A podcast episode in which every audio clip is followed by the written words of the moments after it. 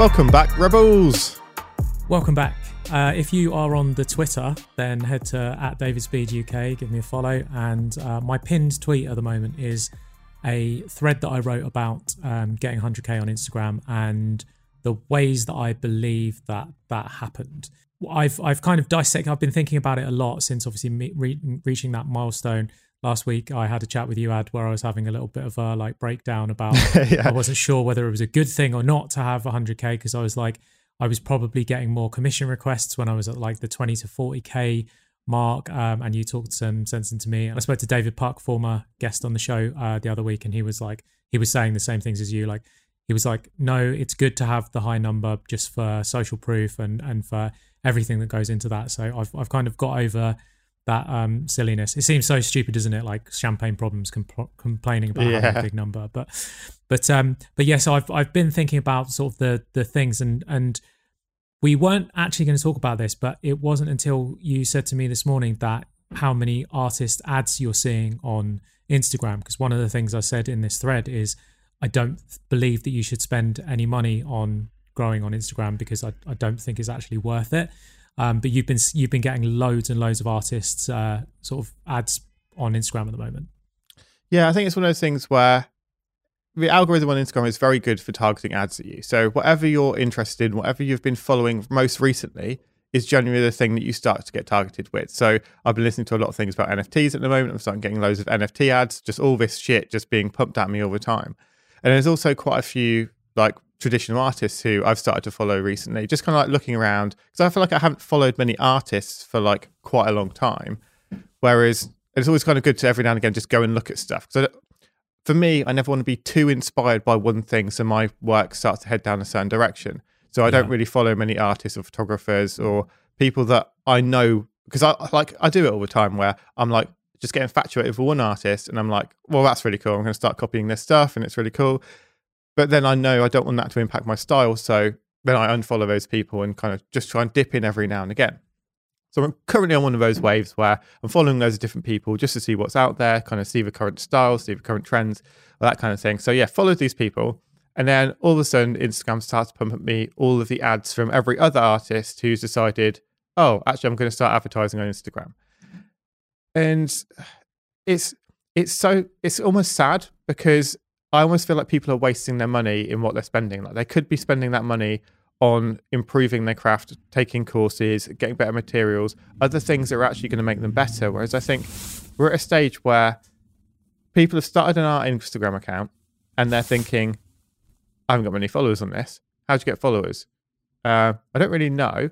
So I'm just going to pay Instagram because Instagram will have popped up being like, would you like to promote this post? And they've thought, oh, well, if that's how I get likes, then I'm definitely going to do that. And I've seen businesses do it before as well, where there's kind of they don't really understand how to grow, and they're just like, oh well, if I just pay for this, surely that's going to get me likes and followers. But I think it's so hard to convey a message or anything in just a quick story ad. Like it pops up, oh, here's an image of some work that you've just pressed boost post on. And unless that is like literally the most amazing thing I've ever seen, bearing in mind, like the people I'm following on Instagram have probably all got in excess of 100,000 followers. They're all professional artists who've been doing it for probably 20 years, They've all mastered their craft to a certain degree. If something pops up that's like average, like I'm not going to instantly go into that account and then follow it because it's like I'm not following that many artists already. So it's a very hard one because it's like, as an artist, I think obviously there is that level of you start somewhere where you start at being awful and you get to a stage where you master it over a long period of time there is that whole bit in the middle where you're not a master yet, but you still need people to support you. But then it's like, oh, well, how do I get them to support me? And I just feel like Instagram ads probably aren't the right way to do that.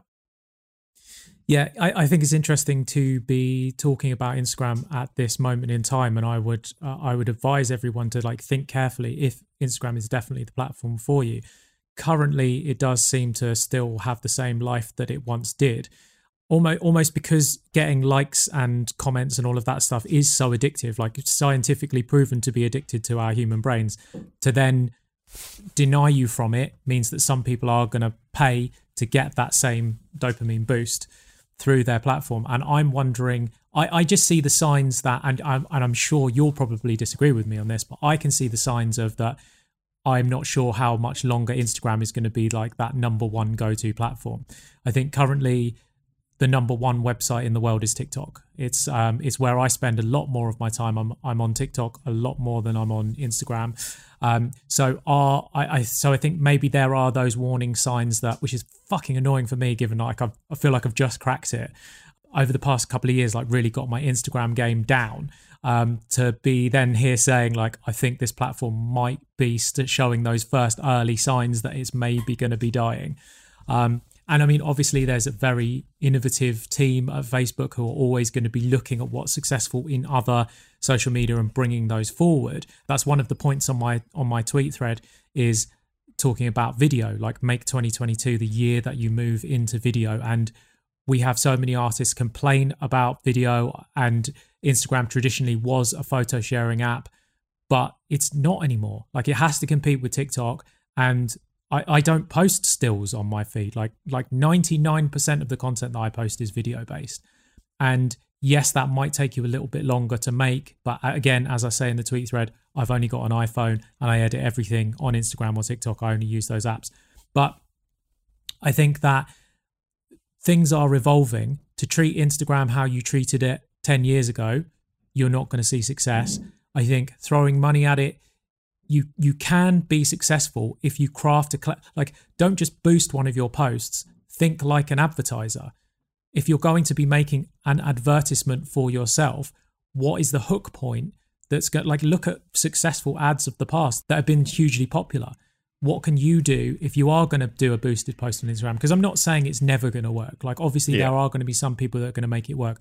But like you said just posting a random picture from your feed this and and then and then just doing the boost post as opposed to like going really into the back end of of Facebook ads and working out who you want to send it out to that's going to give you a lot more success if you are actually wanting to spend money. But literally i mean on my road to 100k i've i did spend some money with um some of those like art sharing pages so mm-hmm. some of them would be like $50 to share one of your posts $25 to share one of your posts i tried that out I think I did three overall. And they just, I mean, yes, I maybe got 20, 30 followers. Like you're, you're looking like a dollar a follower. It was just not, like, it was just not worth it. So I stopped doing that. Um, and so I really do think that you can build a large following without putting any money into ads. 100%. And as you're talking about there in terms of Instagram and kind of like it kind of maybe dying and other platforms taking off, and you're like, you probably disagree with this.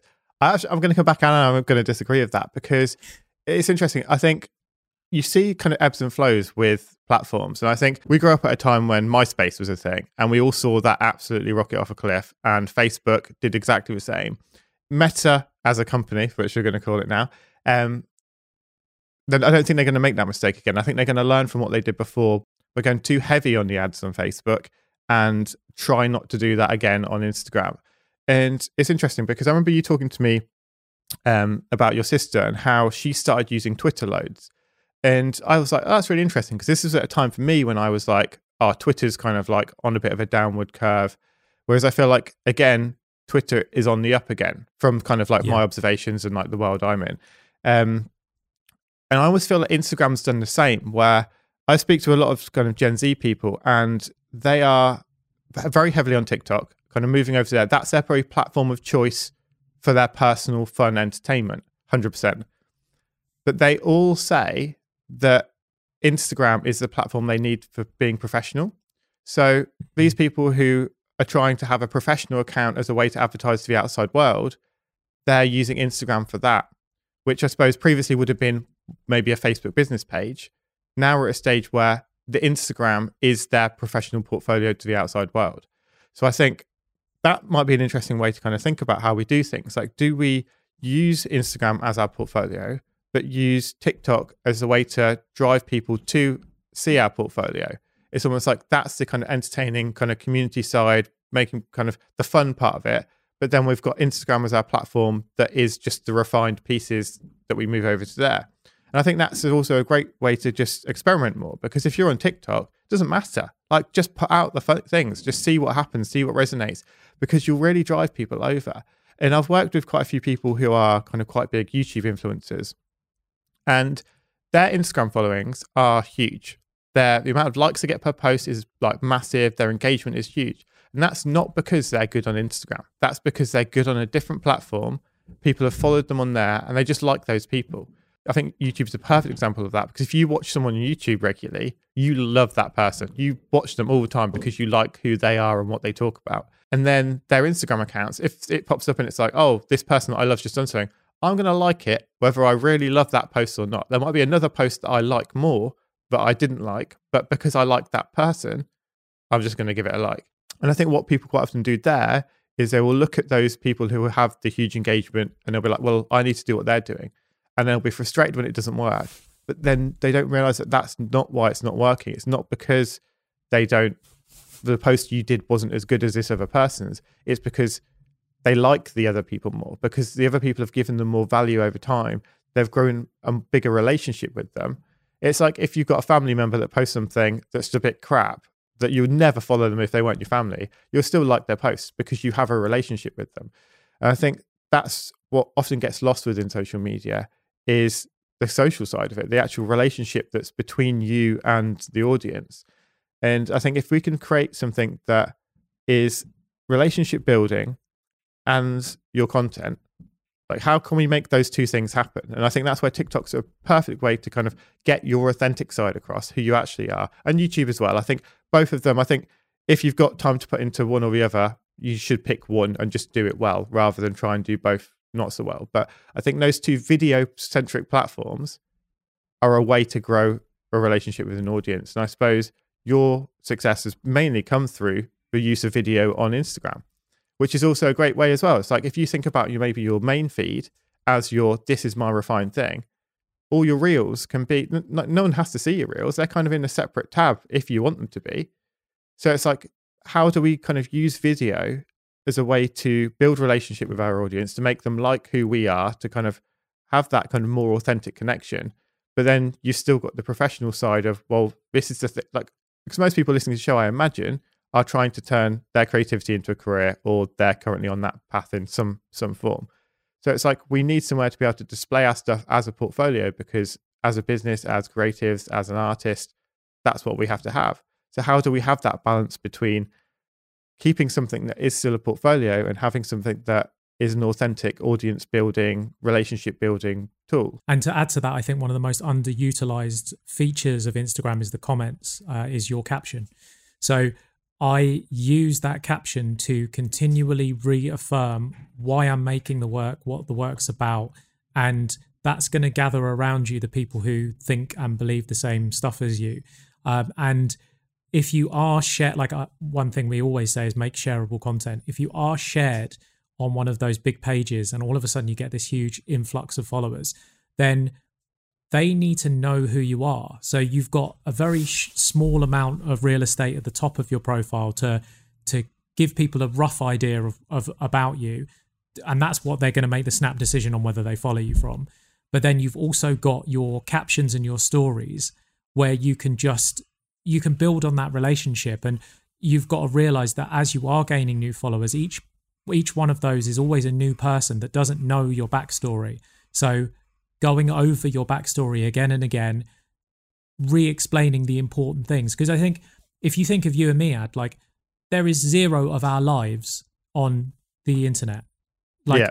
if you and me go and have a beautiful dinner, then we go, that was a really lovely dinner. Maybe it'll be in our camera roll, but for the most part, it's just in our head. Um, yeah. When you're when we're out with friends, we're out with friends. When we see family members when we're playing with a cute puppy. Like whatever happens in our lives, we live it as human beings and we don't put it on the internet. And I think that I think that's a reason why I'm a really happy person because I have no competition. I don't view any profiles that have all of that life stuff, that life like life successes or the image of here's my new car or house or friendship group or whatever those things might be that, that can i think negatively affect people's self-esteem and and their sense of competition and all of that sort of stuff of of i suppose it's like the feeling of i'm not enough i don't have that because i don't I don't view it and I don't share my side. Like literally all I do is I, I put out my work and I talk about there there are definite ties between my work and my life. Those are the things that I'll talk about in the captions. So I think my advice then to kind of sum that up, my advice then is like we are in the business of like building relationships. Like there are some people, like you were saying, the YouTubers, there are some people, those YouTubers, their Instagram is pretty much their kind of diary of their life, and it's very different Yeah. to the content that they make on. And that's that's fine if that's the path you choose to go down. Um, but for me, like I don't want to get into that competitive nature of I'm doing really well, like I'm doing better than you or worse than you, or judging myself, or like like my life is is separate. Like um, I was saying to you this morning that we've just got a puppy and sent you pictures of puppy, but like there's no pictures of my puppy on Instagram. I don't I don't need the validation from outside people. I'm fine to sit and play with Beans on his own and just have that between the two of us. I don't need likes on Instagram because I know I send you those pictures. He's a fucking Yeah. cute dog, right? And also, you sent me the pictures. I instantly that, that's a viral doc because you sent it to me and I instantly shared it with someone else. So it's Yeah. like that you've created shareable content there, yeah, that's yeah, not but, going out to the what world. Yeah, end? Yeah, that's Yeah. the thing, isn't it? Like, yeah, he's a beautiful boy, but he's he's my boy, and I don't I don't I'm not so addicted to likes that I'm like, oh, but if I post a picture of my puppy, that's going to do really well on social media. Um, so it's it's for me like it comes back to the work. Like I know we always say it, but like the work, the work, the work, the work is the most important thing. If you are trying to be, I don't think we've got many people listening to this show. I know there are some because we've seen them in the DMs, but there aren't many people out here who are listening to this show that are trying to build a lifestyle brand that are want want people interested in what they're doing day to day. We've got artisans, craftspeople, makers that are building something that make a make work that they put out into the world. And for those people, like I don't, unless you want to, I don't think you need to be sharing your life. Um, and if it's making you stressed, then you definitely shouldn't be doing it. And I know that there's so many creators that I've that I've spoken to that the whole social media thing in general just gives them ans- anxiety. And really, social media is a tool. It is a tool. Like you use it like you would use a hammer. Like a hammer bangs a nail into a wall. That's what you use it for. That's what it's there for. Your Instagram bangs your career out to the outside world. It hopefully creates enough of a visibility around you that at the end of that visibility, some people are buying work from you. You're able to support yourself as a creative in this current economy because there are enough people interested in your work that some of them actually want to purchase it. And I think that's if if you treat it like like I have no emotion about it, like I'll be pissed if Instagram does die and I do lose all of those followers, but hopefully I've got enough of a, an engaged relationship with enough of those people that when I go, oh, if I'm moving over to app X over here, which is the new trendy app that everyone's on, I'll post that on my dying Instagram, and then hopefully a core bunch of people who are really, really excited and want to see what I'm doing on this new platform, they'll follow over. But that's because those people have a, an engaged relationship with me because they've they've seen me in their feed enough times, they've read about my work enough times, they've engaged with me. Because they're engaging with me, they continue to see me. And it's like uh, this uh, many episodes back when we spoke to Marin Tangai and she was talking about social media and junk food and, and the junk in your feed that I follow some of those junk accounts. You know, I, I do follow some of those. Um, not not on my David Speed account, but on my on my like burner account, and and like they do like if they move to another platform and all of a sudden I've had it before actually where people have posted I'm no longer on this Instagram. Here's my new one. I don't f- bother following the new one. There wasn't enough of a connection there. They got one of those frivolous like oh I might as well give these people a follow but then they didn't build on that follow with like engaging content that made me want to stick around and follow them to the next place that they went What would be a really interesting experiment to do is if everyone's like everyone ha- could only have an Instagram account for a year, and then you had to start a new one, because I think then every time you're like, okay, this is dying, this is the new one I'm moving to. Oh. Seeing seeing how many people move over because that's your core audience. That's how many people actually care about you, which is like would be, brutal. oh, because that would like be such a ballsy move that would be incredible we all live in this world where this is the number we're at. This is how many people care about me. Whereas, unfortunately, most of the people don't actually engage or care. They just, yeah, made that frivolous. Oh, that, that one thing is cool because at that one moment they were like, oh, yeah, I'll give that a follow. See, I know I don't have the bollocks to actually do that. I know 100% that I don't have the bollocks to actually do that because exactly like you said, I like to think that there's 104,000 people that are interested in me. But if I'm honest, I know that that's absolute bullshit. And and I'm so tempted. I'm not going to do it, but I'm so tempted to like just sack it off and just go, okay, if you really care, follow this account. So then, so then I think that's a, there's a really good lesson there of of like everyone's always so worried about the numbers, and it's like forget that. These these numbers mean nothing. Like we've both just admitted that if we started a new Instagram tomorrow, like we'd we'd have very very small followings. Yeah. And and like that but those are the those are the followers that matter. Those are the engaged ones. Um and and one thing that I said in the thread is is make sure that you've got a mailing list or somewhere else that isn't at the mercy of an algorithm. Um, and I suppose I mean so maybe my number will be two thousand because that's how many people I've got on my mailing list. Maybe they're the they're the people that care enough that would follow me to a new to a new account. Um, but so so so but so the lesson there is like if you're looking at all of these accounts and feeling some sort of envy, like know that most people that follow those accounts is just a passing like it's some little bit of candy in their feed and they they like it but they're not super super engaged. They're not engaged enough that they'd follow it somewhere else. So I, and again this is another thing that i said in the thread. You really should check out this thread because you'll get a lot of value from it. But um, but one of the things i said in the thread was like don't go chasing the new numbers just think about the people who already follow you and make content for them. And i think that's the that's the key thing to do is like build this community make work for them. When people can see like if you see a really fun party going on then you'll look look through the door and you'll go oh i'd love to be in that party. And if the door's open and there's someone on the door who goes oh no you can you can come into this party that's fine then you can come in and you can go in and have a good time. It reminds me when we were talking to Laura Girassi the other week when she basically has on her account of like this account isn't for these people. And I think having almost like a doorman there to be like, which is basically your bio or whatever you're saying yeah. in the captions so you've got a big sign above the door yeah, that says like this is for these people. If you're into this, come in, have a party because it's great in here. But if you're not, then go somewhere else because there will be another party for them to go into. Whereas I Yeah. feel like quite often we'll get whereas I feel like quite often you'll get people who just say anyone can come in. This is great and it's for anyone. But then that's where Yeah. we end up in the same situation we were talking about before where if you move to a new account, those people won't want to come there because they're like, "Oh, well, I wasn't that into that party before, so I'm not going to go Yeah. to the second one." talking there about captions. I think that this is an interesting thing that I'll be interested to hear your thoughts on it as well. But I've noticed because we've kind of talked about this in the past about kind of captions and how important they are that I don't really read captions on Instagram. But what I do read is if someone has it where you swipe across and they've just got a screenshot of text, I will sit and Mhm. read all of that.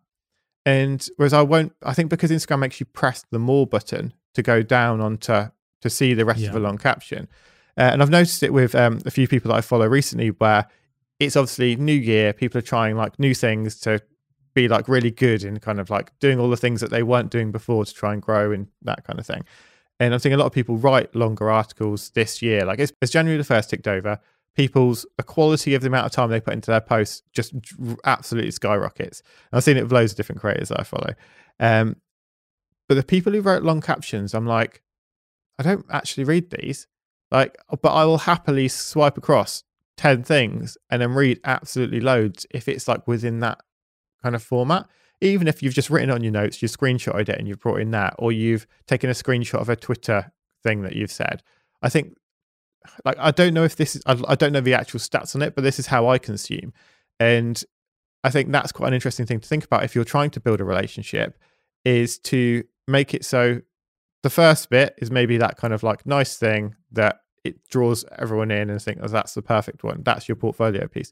But then, like so many people I see at the moment, they'll have that nice picture, but you swipe across and it's like, then it's like, oh, here's a picture of me like looking really cool. Then, oh, here's a picture of me looking silly. Here's a picture of something random that I like. And it's almost just like you get an idea of their life a lot more within those swipes.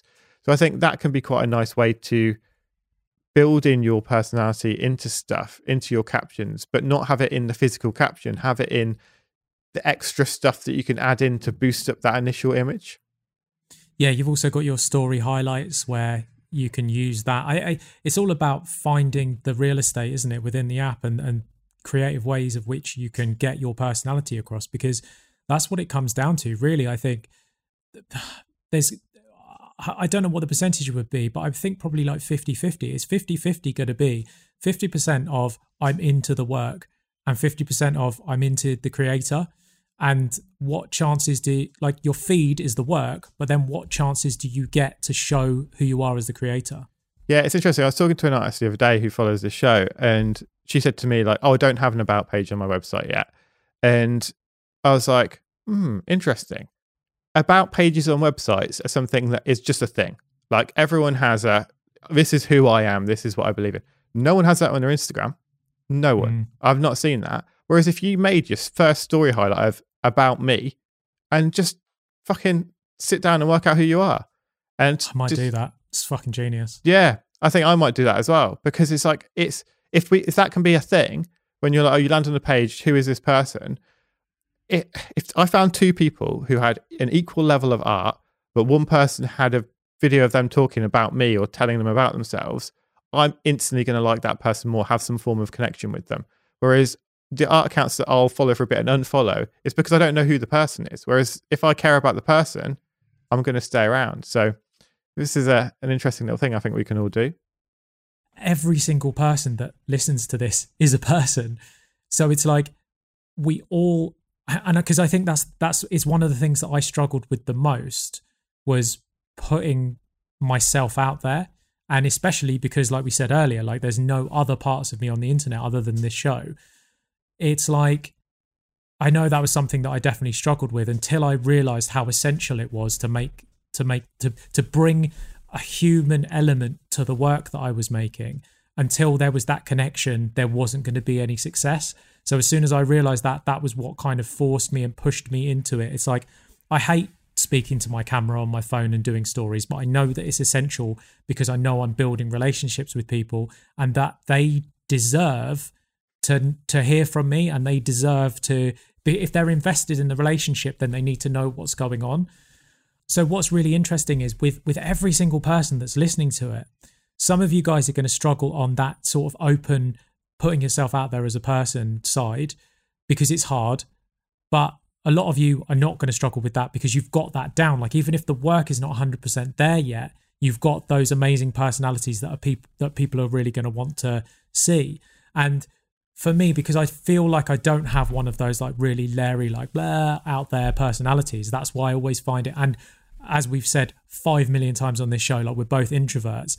I find that other stuff really hard basically what it's going to do is going to is going to give you a competitive edge because most artists are just relying on the work they're hiding behind it and i know because i've done it myself but as soon as you do manage to take that step to come outside of it and say here's the work here's me that's where like honestly that's where you're going to make those connections. That's where you, that's where everything is going. You'll you'll start to see that momentum. And my advice would be whatever it is that you think is like boring about yourself or the, those things that you take for granted, there are other people out there that either relate to them because it's exactly the same as them or they feel really interested in it because it's not their day to day, it's not their normal life. So I would just urge everyone to start to share that side because I really feel like it's one of the key factors. It's going to give you a competitive edge against everyone else because most people don't do it.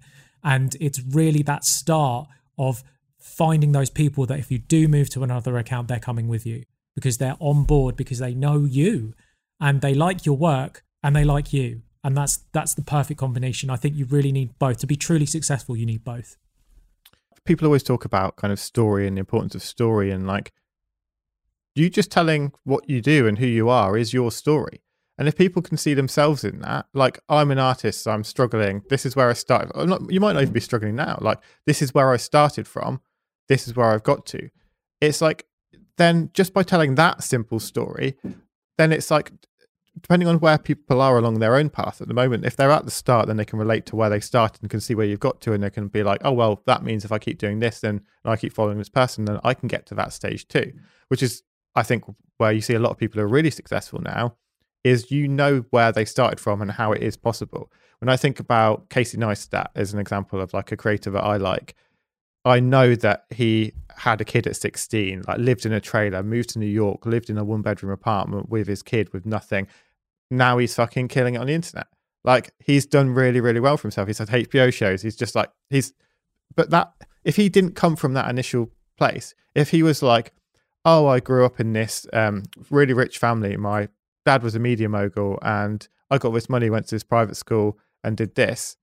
Then to me, I can't relate to that, so I wouldn't have the same kind of connection that I have to him. If you did grow up in a wealthy family, went to a private school, and then that's where it is, that's going to reflect with that person. Like, I'm not saying anyone is better or worse than the other, but it's about finding your people and finding and telling your story and seeing who else can relate to that story and not expecting everyone to relate to that story because in those examples I gave there, like there are two people who've come from two different demographics, two different lifestyles to get to that point. But that is that's just two different audiences. Like you're never going to appeal to everyone. Your life isn't going to be inspirational, motivational to everyone. But to a large amount of people, it is because the internet allows you to be opened up to so many people. So I think just telling your your story of exactly what you've done so far is a great way. And if we all have this about me section, then how did you get to where you are now? Like that's something that if you can help someone else see themselves in your story, I think that's a way that true connection happens because then you've instantly got something that's relatable. It's like you've got something in common because at some point in your life, you've been in the same place that someone else has. Yeah, I, I feel like I want to read a bunch of books about about human behavior and because there's there's definitely something very human naturey about finding similar threads in other people and it's those relatable things i think that as soon as we as soon as we see someone especially when some especially someone who we put on a pedestal. And i know a lot of we've we've always asked you not to but i know a lot of listeners to this show put us on pedestals. And it's like as soon as you start to see oh that's similar that's similar that's similar then you really can you, you really realize like I, it was actually silly that I put that person on a pedestal because where they've come from is exactly the same as where I'm at now, which is why I think it's always been important for us on this show where we've spoken about those early early days where we were really struggling. Things were really fucking hard. Like because I talk to artists now who are in the middle of that and it would be easy for us like 11 12 years on from when we first started our first business of like forgetting what it was like then um, because things are good for us now and like we've worked hard and we've got to that stage after a lot of graft a lot of years of graft like we've got to that stage and saying to those young creatives like we know this is possible i am looking at your work and it's fucking good like I just want you to have the same confidence that I have. But the only reason I have this confidence is because I've been through all the shit and it worked out. And I just want to tell you, like, it will work out. You've just got to keep going. If you stop, then it, or you're inconsistent, then it won't happen. Um, but just seeing those parallels and, and always talking about the experiences and the stuff that you've gone through that other humans can then go, well, I'm going through that right now and then I can see that brighter side on the other side. Like I know that. So if we're looking at, if we're talking about social media and we're looking at numbers, like I know I've got a really high number. So many of those people that follow me are not people that are fans of my work. They're people who are trying to replicate what I've done. They're literally just looking at it and going, okay, what's in here for me? Because that was me for years following other artists, seeing like seeing the things that were working and then replicating it myself, doing my own version of it, taking that, taking that and running with it. So, so I think for so many people, they will find their their own stories, their own day to day, so mundane because it it's just their story and they've heard it a million times because they've lived it. But as soon as you put it out and you can find those other people that also are having going through similar things, because to be growing up now, to be making work now, to be going through a global pandemic. Like there's so much that is shared experience that is tying us all together. And your take on those things, if that's the same take that someone else has, or or it's not the take that they have yet, but it just registers something in their brain that, do you know what, you've just said, that's makes perfect sense to me what you just said. They're your people. And your people are going to be what's going to help you build a community, which is going to help you make a living. Yeah, it's interesting. I think like thinking about kind of what people follow and what people consume and well, what I consume as well. Most of what I'll consume on YouTube will be someone else has worked something out and they're telling me about it. And I want to know how to do that thing. whether and I think this would be the same for when people watch kind of like influencers of kind of like people's lives and stuff because they're like, that's the life that I want. If I watch them, I'm going to learn how to get it.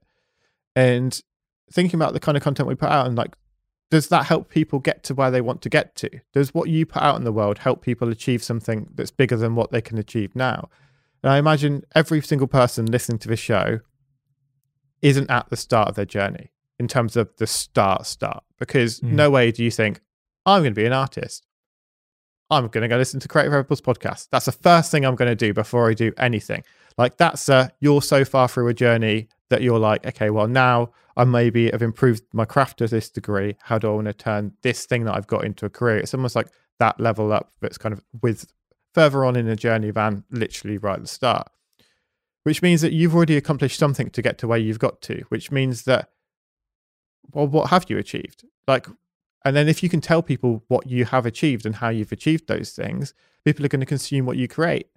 And it's like, no matter where you're at, if you're at art school, if you're 20 years old and you've managed to succeed at something, there's people who are studying art at GCSE at school who haven't got to that yet.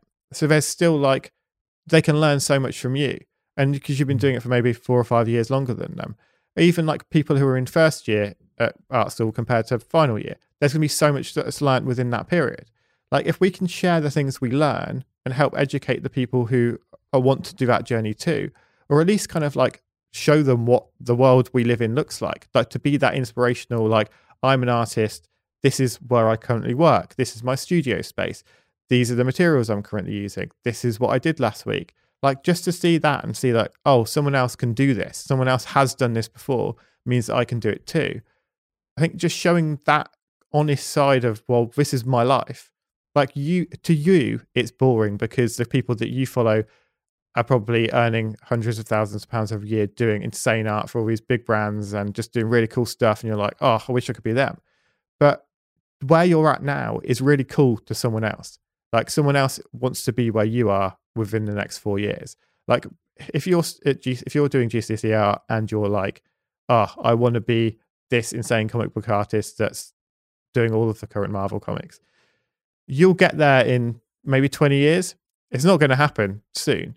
But what you can do, well, but what you can get to in four years is to be that person who's four years ahead of you and just see where it's at. I think we have this idea that we can excel so quickly in our career from being starting at something to being the best in the world at it. Whereas as soon as we realize that is a longer period of time, that is maybe a 20, 30 year gap to get from the absolute start to where you're actually just doing the perfect thing all the time. Like it's like, okay, well, instead of like let's fill that gap with kind of people that we want to follow. And if you follow people who are a few years on in your journey than you, five years on, ten years on, and just have that broader range of things, you'll learn the whole journey. Whereas someone who is so far along compared to you is going to be detached from what you're from what you can do currently. And I think it's remembering that that it's like instead of trying to always look for inspiration in the people who are so far down the road. Look for people who are just that next step on the journey. And I think if you can follow other creators and also show creators who are just that one step behind you that this is how you get onto the next step, then that's where community starts to form. That's where relationships start to build with other people. And I think if we're always kind of thinking about how we can help someone else with what we do, how is consuming my content benefiting someone else, even if that is just me posting a picture of my studio here and a young photographer seeing it and being like, one day I would love to have that. Because when I was mm. a kid, one day I would have loved to have this. And it's funny for me now, the people I watch, I'm like, oh, well, I want fucking massive, like something even bigger now. But like what I have now, so many people walking, working, so many people walk in here who are other creatives and they're like, oh, I'd love to have something like this. So it's remembering that what you have currently, someone else wants that and just being some form of inspiration, kind of helping people get to where they want to get to. And I think if we can have that kind of view around what we create, it'll just be better for everyone. I think that's where you're also going to get an audience that actually cares about you. Everything I have is all that I need, and all that I need is everything I have. Wonderful. That idea of being generous to to others, so understanding that if you are a creative, there's probably a lot of other creatives following you because that's how that's how most accounts follow. Um, that's how most accounts start off. Is is your your base audience is going to be other people that are doing similar things to you. I think that idea of generosity is so fucking hard to find that when you do actually do it, you really stand out. I mean, it took me a good couple of hours to to write this thread about how I've succeeded on Instagram. I gave everything away. There's not there's not some site like some secret tips that I was like better not share that. It's just like I thought about it. I I put down every single point. And it took me a couple of hours to write, and then I've put it on the internet for free for people because I'm not try, like I didn't want to package that up and sell it in a book, which I probably could have. To be fair, like everything, every point in this thread, I could write another couple of paragraphs about, go into a bit more detail about it. I could package that up and put it into an ebook and charge money for it. Because that's not how I make my living, because I don't need to, because I make my living from my art, like I'm perfectly happy to put that out in into the world because for me, I could get some cash from it, but what's more important is to help a bunch of artists to build that connection with them because I've I've given something at, like you and me with this show every single week, hours and hours and hours of content. Like we've given it to you. Like it's free, it's out there. There's not enough of that. Like there's not enough artists who are going, "Oh, this gallery's just like this gallery's just put me on who what are the other artists that I know that they might be interested in that I could send an email to them?" Like I I just think this idea of like lift as you climb, like our, our former guest Viv Groskop talks about, chucking out the odd opportunity to someone that you know, bringing them along on the ride with you is so important. It's when I got, um, I've told the story before on here about how Goldie got me in his gallery, and I've put Goldie in touch with my screen printer, and now my screen printer is doing all of the prints for Aurum Gallery in Thailand for Goldie and he's like so super grateful that the, that connection was made. It doesn't hurt me that Mm. he's doing. Do you know what I mean? It, it helps me, in fact, because Goldie goes, "Oh, he recommended someone who's really fucking good at what they do." It's like it's it's win win all round. Whereas I think most people think like, "Oh, I better not rock the boat. I better not." I, like people do realize that there's other creatives other than you out there. Like you're not. It's not all of a sudden they're going to go, "Oh my god, I thought you were actually the only one that existed." So be generous. Put put forward other people. Bring other creatives along with you for the ride. It- it- even it'll be good for your career, but like just it's just more fun than doing everything on your own. Knowing that you've got others that you can rely on that are gonna then help you on other things. It's just it's just it's the source, man. It's the one. Yeah, and then also like the relationship that you're going to grow with that screen printer as well. That you just put them in touch with someone else because you could have just said to Goldie, "I can do your prints for you. Just just send me whatever you need, and I'll get them done." And it's like then you go to the guy and you just become the middleman. But then it's like so much of your time is then taken up of being the middleman, and I think that's just trap that a lot of young creatives get into as well. It's like, oh, a little bit of cash there. I could earn a little bit of profit there. Yeah. I'm going to jump on that and I'm going to start doing the screen prints for that as well. And it's like, just becomes this like, you're just doing a bit of everything, but you're never really doing it well. But actually, I think for a career to be successful over a, and be sustained over a longer period of time, like trust and the build trust you build and relationships that you build is the most important thing out of anything. It's like, as you were talking about there with your Twitter post, it's like you could have put that out and someone could have paid you money.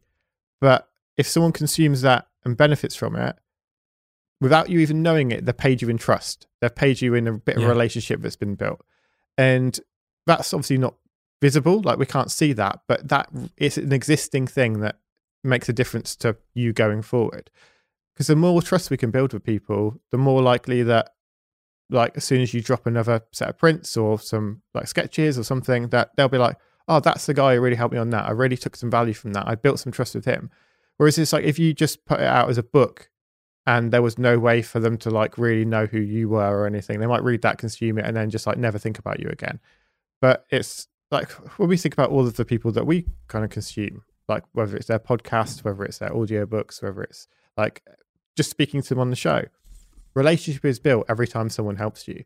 It's like there's people who I love on YouTube who are like just people who do tutorials, and it's like they've I don't I've not, never seen any of their life, but they've given me so much value in what they do that I really respect them. And if they drop something that was like a paid thing, I might I might be like, oh, I'm just going to buy that, like whether I need it or not, because I know I'm going to support that creative by doing that, or support that person by doing that. So I think, yeah, it's that idea of almost like trust karma. Like if you put stuff out into the world that's going to help someone else in some way, even if it's to just inspire them to just to see where they can get to and where you've come from. Just even just like invest in a bit of story. Like people love story. Like the currency of trust, I think, is something that we don't appreciate enough. It's we're always looking for that like little bit of cash that's a short term goal, whereas trust doesn't go away. Like as long as if you can keep providing stuff to people and they the trust keeps building, like that is so valuable. That is something that we need to strive more for rather than just looking for oh I can get a quick bit of money for that. Yeah, it's it's holding your breath and and given that I did talk earlier about knowing how hard it is to be that early stage creative, it's always a difficult one to talk about because I do think that holding your breath is the best for your career because if you've got for example if you've got a really distinctive style the first brand that you worked for they've really really got to pay you hard for using your style because it's going to be if you do a big campaign with Nike you are then less but like you're then less viable to Adidas because y- your style has already been seen. So I think we've got to be so protective of our stuff but then you and me know what it was like where we had we took jobs that we really did not want to do that were shit money for shit clients because we had to do them because we mm. couldn't have survived if we didn't take them on so it is if you if you have got enough if you are able to hold your breath for longer to say no to the stuff that you don't want to do it will be better for your career or, or it will make the ride to success an easier one I think it's a balance, isn't it? It's like, I yeah, I would say to, if we started again now, I'm sure I would still take the shit jobs because because mm. there's such good money in some of them that it was like it's stupid not to. Like just it's almost like out of pride I won't take it, but it's like I know that that money is going to help me do more of the thing that I want to do. I think it's just it's balancing it. It's, it's if you're doing a shit thing every single day just because the money's there, mm. then like don't do that. Like it needs to be there just needs to be a balance. Even if it's even if it was you worked it's the same it's exactly the same principle of working a job that you don't like and then slowly transitioning into an art career that you're doing the thing you love every day.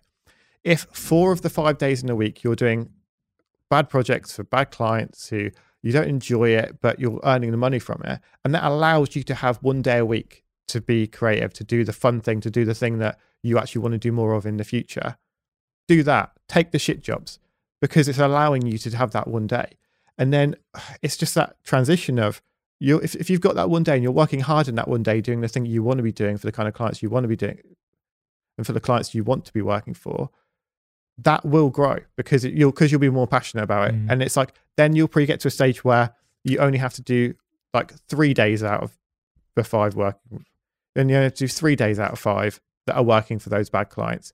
And it will transition over time. So yeah i definitely don't want to say to people just say no to every client that isn't perfect for you because that is unfortunately part of the journey that we all have to go on. It's just you either go and get a job working in a completely different industry or you that just is going to pay you a weekly wage, go and work in a coffee shop, go and get a job in an office, go and do something else. But the advantage of so for us as an example, the amount of, of those projects that we didn't want to do, but the money was good, we were still improving our craft. We were still using the tools every single day.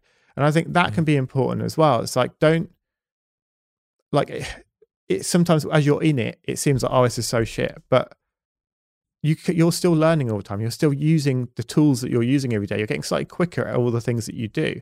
If you think of like designing as an example, if you're doing logos and websites and stuff for people that you don't like or enjoy, then you're actually getting quicker at using those tools within Photoshop. And eventually, in a few years down the line when things have transitioned to more you just doing your own thing for the kind of clients you want be working for, you'll you'll be quicker at doing the stuff. So you'll be able to create more, which as soon as you can create more, you'll get more people get offering to do you'll get more people offering to kind of pay for the thing that you want to be doing. And it's just this cycle. But like, yeah, definitely I'm not definitely not saying don't take the shit jobs. I'm saying do take the shit jobs if they allow you to do the things that you do want to do. But it's making sure that when you've got that time you do want to do, that you put all your work effort in to making sure that you don't have to do the other ones so much. Yeah, that that makes me think back to when we were just starting out and we're struggling along and we would do murals for people and then we would say, oh, we can also do your website. And you ended up doing a bunch Oh, of websites. God, for, the amount of websites. Yeah, yeah. and it's so funny. And, and like, obviously, you wouldn't have had fun building, like, there was that donut website that you built, wouldn't have had fun building that. But the time put into it was not wasted time because now, if you want to build your own website, you've got the tools and the skills and the Yeah. speed to be able to do that quickly and efficiently. And there was an event that we worked for as well. And we actually, at that event, we made a video of it ourselves and just posted it. And then the event owners saw our video and were like, oh, that's really cool. Can you come and do that for us next year? And it was like, yeah, this is how much it would cost to do. And it was like, we went and did something that wasn't our profession, but we just went and did it because there was a bit of money there that we could then use that to reinvest back into the company and then help us do more of the thing that we did want to do.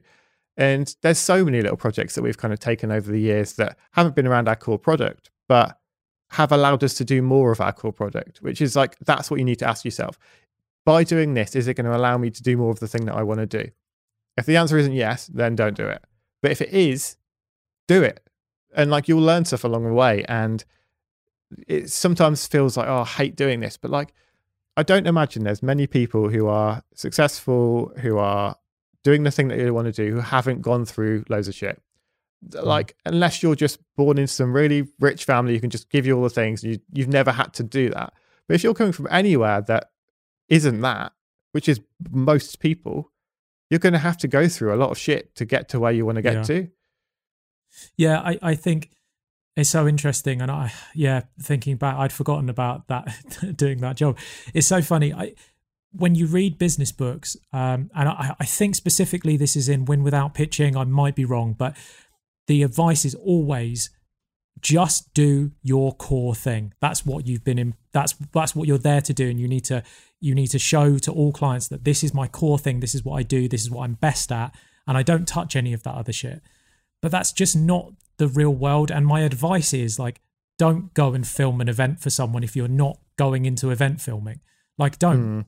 But real life is if you hadn't gone and done that filming event, then maybe we wouldn't have been able to feed ourselves that month. So it's it's it's weighing up like like you said, is there some value in this, even if that value is just I'm going to be able to eat this month, which is going to be able to carry on, keep the company alive. is going to be able to me to carry on doing the thing that I actually want to be doing.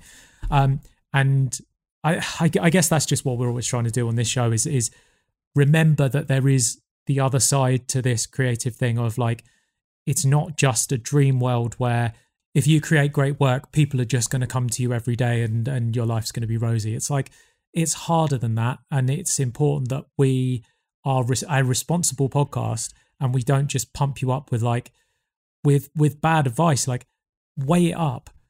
Is is my time better spent not taking this filming job and going out and pitching five clients on on what we do? Or is it like i've got to take this because we're that like we're that low down on money supplies and there's bills due and we're going to get kicked out of our studio if we don't go?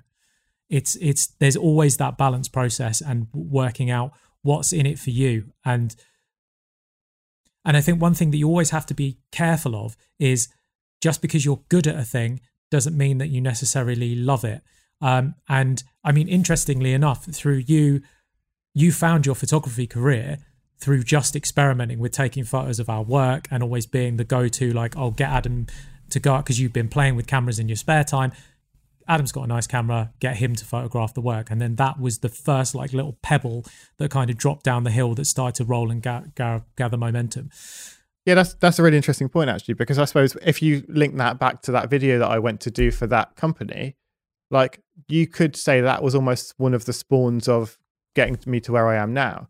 I think that's what, as a creative, I think it's always good to try lots of different other creative things as well, because you never know what the future's going to hold. You never know what's going to drop next, what's going to be trendy next, like, or even just the tools you can use, like, especially learning something like video. Like at the start of this episode, we started talking about how important video was for social media.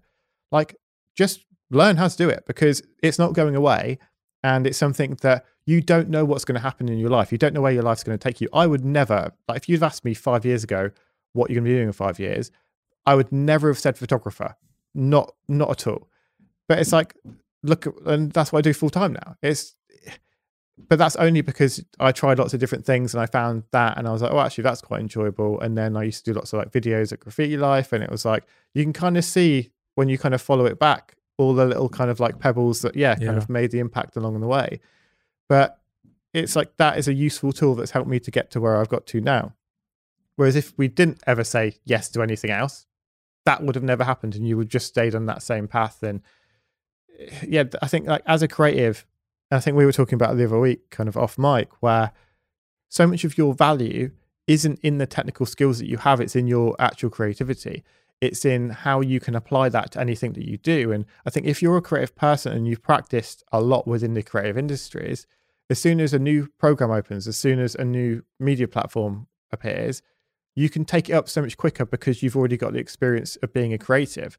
It's like learning the tool isn't hard. Like like learning how to use a camera is not hard. Like it's not hard at all. There's not many settings on there. Like it's pretty simple. And then lighting is like not that hard. Like to look at it as an outsider, you might be like, oh, that looks really complicated. There's all these numbers and dials I don't understand. But if I compare that to something like Photoshop, there's hundreds of tools in that. I don't understand most of them, but I know how to use a good chunk of them. And then when I look at something like After Effects, I'm like, fuck, that is just that's too much. That's like I I know that I could go and learn it, but at the moment it seems intimidating because I don't understand it and I've not even started using it. And I think it's the same with anything, but I know that if I did, like I know how to be creative. So I know I've got enough in my brain that just by learning the tools, I could then go and create something amazing with it. I was talking to another previous guest, uh, Mike Winnett. I was talking to on on Twitter the other day, and uh, I was saying to him that he should get on TikTok, and he was like, "Oh, I better get my dance moves out." And it's like that. Love Mike's Ah, death, yeah. but that that shows that Mike doesn't know where TikTok is currently, the state of TikTok. Like only having dance moves on there, that's five years ago. Like we have come a long way. Like TikTok is an educational platform, and that algorithm is so smart that it knows what you like and it will serve up that content to you. Yeah, I was actually watching something this morning and they were talking about this kind of guy who was probably in his 50s, loved TikTok. It was his most used platform because he learned loads of golf moves from it. Like he learned, because it's like there's lots of little tips. And he's like, I've learned so much from that platform that has improved my game. And it was like, that's brilliant. And that, but that's someone who's given it the chance. Like this was a marketing officer for a big company. But so like he's invested in uh, needing to know how to use the tool. Whereas actually, if most people just took the time to learn how to use it properly, they would probably get something out of it. Yeah, definitely. And this is this is not a sponsored uh, post, but there's a company called Later, uh, who I think do a lot of really good social media tips and stuff. Um, I'm on their mailing list. Um, they do sell a product, but m- a lot of their information that they give away is for free. Um, it's I think it's like a scheduling app. I like I don't pay for the product. Literally, I just get their mailing list, which has always got loads of social media tips. But it's like start learning. Start like if if you picked up a camera and you didn't know what all those dials meant, you would go on YouTube and you would look at what what do these dials mean. Like um, I had someone ask me the other day like how to do a collaboration post on Instagram. Yeah. So so that your post goes on your feed, but it also goes on the person whose feed that you collaborated, essentially opening you up to an entirely brand new audience. The, I mean, that's so beneficial for both parties. To be a collaborator is great for both sides, especially if you're if you've both got a sort of fair, fairly equal following. That's win-win for both of you. Um, and I was speaking to someone who didn't even know that that existed. So they're definitely not getting the best out of their social media if they don't know all of the different features that these platforms have that we can be utilizing. Like, did you know that if you go live often on TikTok, that then TikTok will post out uh, your most recent videos to people's streams because they're trying to get people onto your live feed. The reason they're trying to do that is because then that means people are going to spend longer time on the app. This is all behaviors that that benefit the app, but you can utilize them to benefit you as the as the creator as well. I think we're we're heading into a really interesting time where Web three is going to take over. And again, if you haven't heard of Web three, like read some blogs, do some research. But it's essentially I, we already spoke about maybe Instagram is going to die, but I've al- already seen Instagram looking at bringing out ways like where you could subscribe to someone on Instagram, and that would be a monetary thing where that creator got got paid for making their content. So already the big platforms are seeing a looming threat and addressing it already. I think they've rolled that out. Uh, they're kind of testing that in the states at the moment, but be aware that the state of the internet is changing. There's going to be new platforms popping up. I think there's going to be rivals to Instagram. I think Web3 is going to be a really big thing. But if you're not educated about it, then you're not going to be able to be early. You're not going to have that early advantage. And you're not going to be able to grow on the existing platforms that, that we have if you don't do your research and learn about how to use them in the best way. If you're not making reels on Instagram and you only pro- produce still content, you're you're missing you're missing a really big trick. Um, maybe you feel like your content can only be seen as a still image. Are you sure?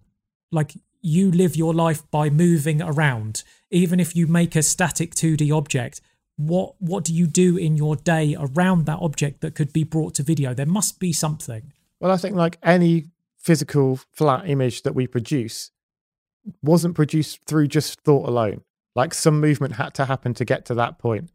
And it's like if it's a screen record, if you're doing it on a computer, if it's a video of what you're doing, like process, it's like there was process to get to that final thing. Show a bit of that process. If you're too precious about showing a process, then show some cool little sneaky things that lead to a reveal at the end. Like the amount of people who just do like close up brushstrokes, it's a satisfying video to watch, and then there's a big reveal. That's a thing that people consume. It's like the idea of suspense in that is great. It's something that as humans, it's something we like to watch and consume.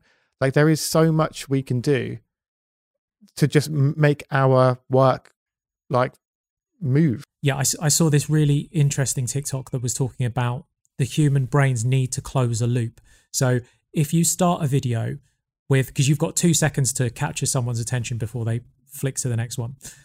If you open a loop, which is essentially like um, it's almost like clickbait, but you're you're answering you're asking a question that is then unresolved in my brain.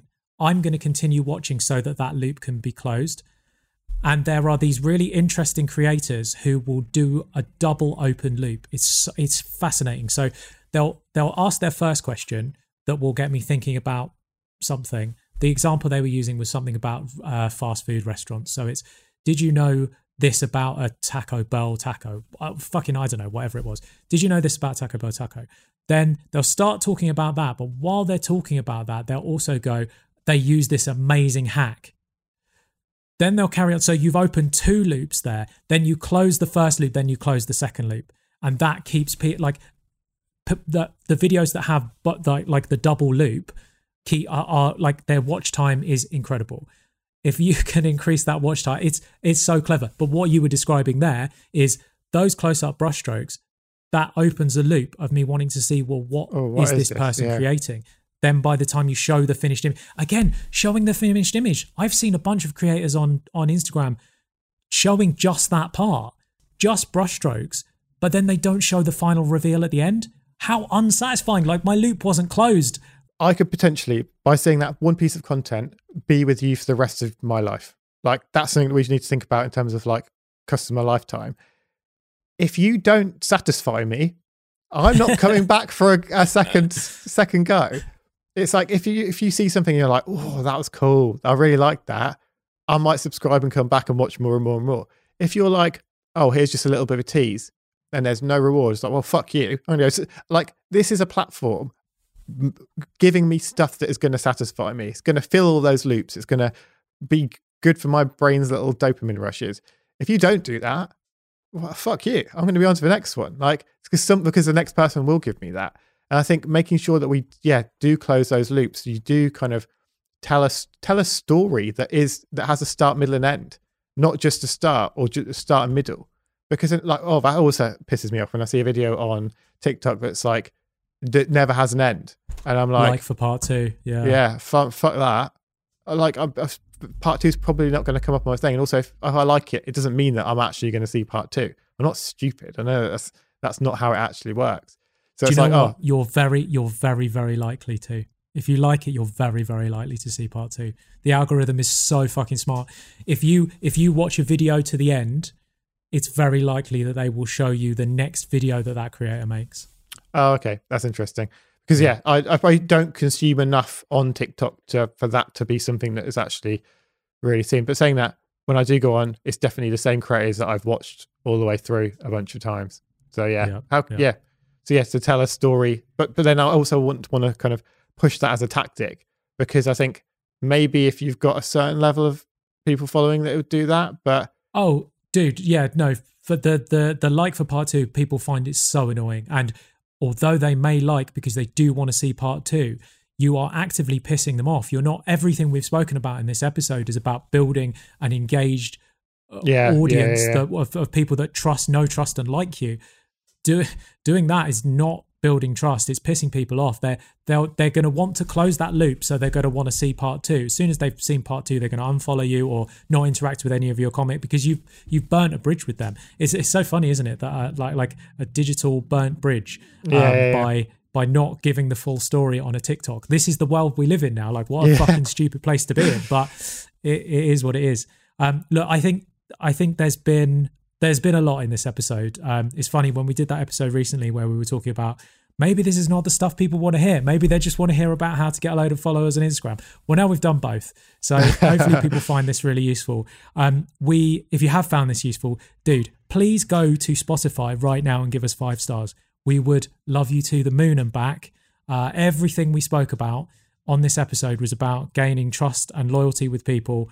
Uh, hopefully, we've gained that trust and loyalty with you, and you can show us that by giving us a, a, a review on Spotify. It would mean the absolute fucking world to us. We we love you guys. We do this show for you, um, and the the one thing that would really help us is that that review on Spotify. So please, if you have time, go and do that for us. And also, thank you to everyone who sent us over on Instagram what their big plan for this year is, like last week, because it was great to see those come through of people who are actually putting their thoughts for the year into words and making themselves accountable by just telling someone else. So, yeah, so if you've got anything that you're planning this year, if you just want to ask us a question, at Rebels Crate on Instagram, um, yeah, see you soon. Uh, we love you guys. Have a good week, and we'll speak to you soon.